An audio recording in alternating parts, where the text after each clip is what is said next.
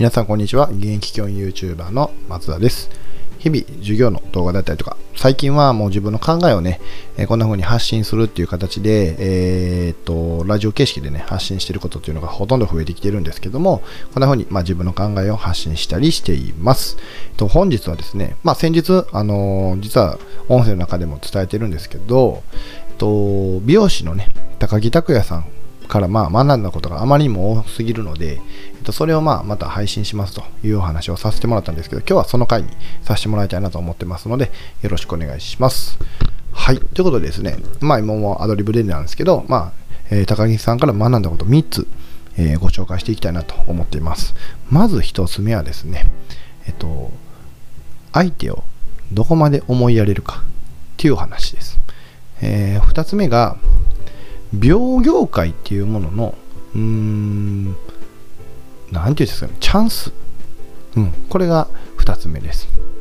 で、3つ目っていうのが、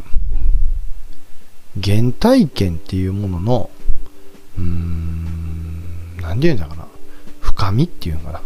うん、これがすごく学んだことですかね。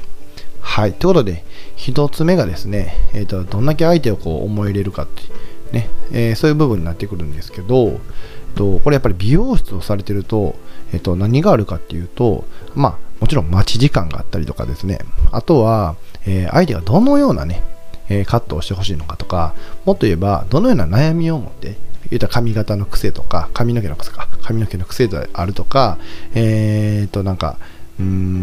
コンプレックスみたいなものをこう隠してたりとかっていうのがあると思うんですけど、これ何をお客様が求めているのかっていうのを考えていくっていうのが、まあ、美容師の仕事やということをおっしゃられたんですけど、そこに大事なのって自分の好みじゃないんですよね。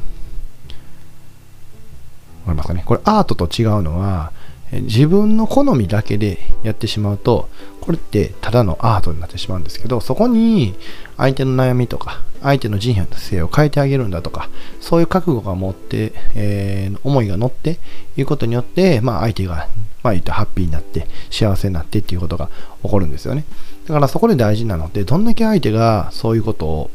考えてるんかっていうのを、まあ、しっかりヒアリングして相手の立場になって、まあ、カットしてあげるということ。これは別に美容師に限らず相手の立場に立つことと相手をしっかりヒアリングすること。ゆっくりちゃんと話を聞いてあげることってすごく大事なことかなと思ったし、えっと、もちろん相手の仕草とか表情とかっていうのをしっかり捉えることっていうのもすごく、えー教師に限らずねいろんな職業で大事なことかなと思ったのでこれが一つ学びになりました。で2つ目が、えまあ、美容業界って言ったら変ですけど美容師のその業界って結構僕の中でチャンスがあるんやなっていうのを思いました。っていうのがですねえっと結局ファンになることっていうのが、まあ、これから大事になってくるんですけど、えっと、美容師の場合って結構指名入るじゃないですか。でこれ指名入る理由って絶対ファンなんですよね。だからこの人に切ってもらいたいとかこの人にこれからも切っていただきたいということでまた次の役が入ったりとかするんですけど要はこのリピート率が圧倒的に高くなるんですよね。でリピート率が高くなるともちろん自分の収益っていうのが安定化してきしやすいので、えーどんどんどんどんそうやってチャレンジングなことができていくんちゃうかなと思うんですけどそのリピート率っていうのとさっきの思いやりとか相手意識っていうのがすごくつながってくる部分もあるしもう一つがね相手結構満足度高くなるんですよね。これすごく重要な部分で例えばもうすごくコンプレックスを持って来店された人が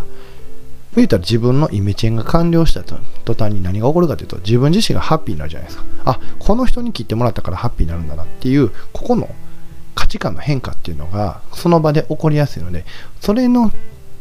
その価値観の変化が起きるっていうことはファンになりやすいということじゃないですかね。って考えた時に実は来店の時点で結構ネガティブな考えを持ってることが多いこの美容業界って満足度高くなりやすいんやなと。もちろん満足度低かったらお客様は離れると思うんですけど満足度が高かったらどんどんどんどんファンが増えていくんじゃないかな。っていうのをすごく僕は思いました。だから美容業界ってこういうのは一つありがまあ美容業界に限らず例えばうん医療とかあのそれこそ腰痛とかなんかその体の痛みとかっていうのも多分そうなんですよね。要はネガティブな状態から一気に好転化させることができたらファンっていうのは増えやすいんじゃないかなっていうのが僕の感じたことです。で、3つ目が、やっぱり原体験の深みっていうのが本当に大事だなと思って、っていうのは、やっぱりこの高木さんが美容美容師を目指されたきっかけってお母さんがたまたま美容師をされてたっていうだけなんですけどでも日本一になろうと思ったのでその高木さんが今までこうね高校受験とか大学受験とか専門学校受験とか公務員試験とか、まあ、あらゆるところで失敗してきたみたいですね。努力をうんまあ言い方悪く言えば怠ってきた、うん、どうでもいいやこれぐらいでいいかなみたいな自分の中の妥協があったせいで、えー、怠ってきたっていう事実ファクトがあったからこそ今からやる美容室の業界美容師の業界ってそうはいかないぞっていう覚悟ができた。これってやっぱり原体験をしっかりと自分の中で深掘りして深掘りして噛みしめてて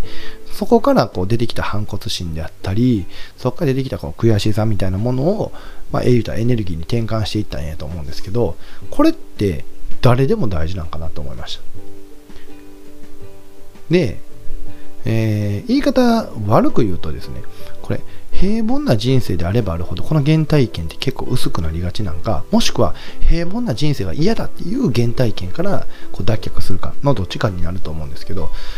それだけやったらうんまあエネルギーがどうなるか僕もわかんないですけどうんちっちゃくなるんちゃうかなと思ったんですよね。だから高木さんの場合失敗したからこそ今日本一になれてるんかなと思ったしこれがじゃあ自分の場合で言うと僕自身がま教育に携わるきっかけになったのはやっぱり自分の原体験っていうのはきっとあったと思うんですよ。だから原体験をしっかりと深掘りすることと、まあ、これから原体験増やしていくんやったらやっぱりチャレンジングなことにうん、あのどんどんどんどん自分の身を置いていくっていうことの方が原体験の内容というか質というのは高まるんじゃないかなっていうのを感じました。はい。まあ、ほんまもっとあるんですけど、とりあえず3つね、えっ、ー、と、今回ご紹介させていただいたんですけど、まあ、もう一回まとめますね。えー、まとめると、1つ目は相手を思いやることっていうのがすごく大事だろうということ。2つ目が、実は美容業界ってチャンスあるんじゃないかなっていうこと。3つ目っていうのが、原体験の深みっていうのが実はすごく自分のポジティブなパワーに変わるんじゃないかなということでした。はい。ということで、こんな感じでちょっと今日長くなっちゃったんですけど、えー、まあ、まんなことをちょっとアウトプット代わりにね、使わせていただきましたので、またこれね、よかったらシェアとかしてもらえると僕はめちゃめちゃ嬉しいです。はい。ということで、えー、本日は以上でございます。ご視聴ありがとうございました。またよろしくお願いします。ではまた。さようなら。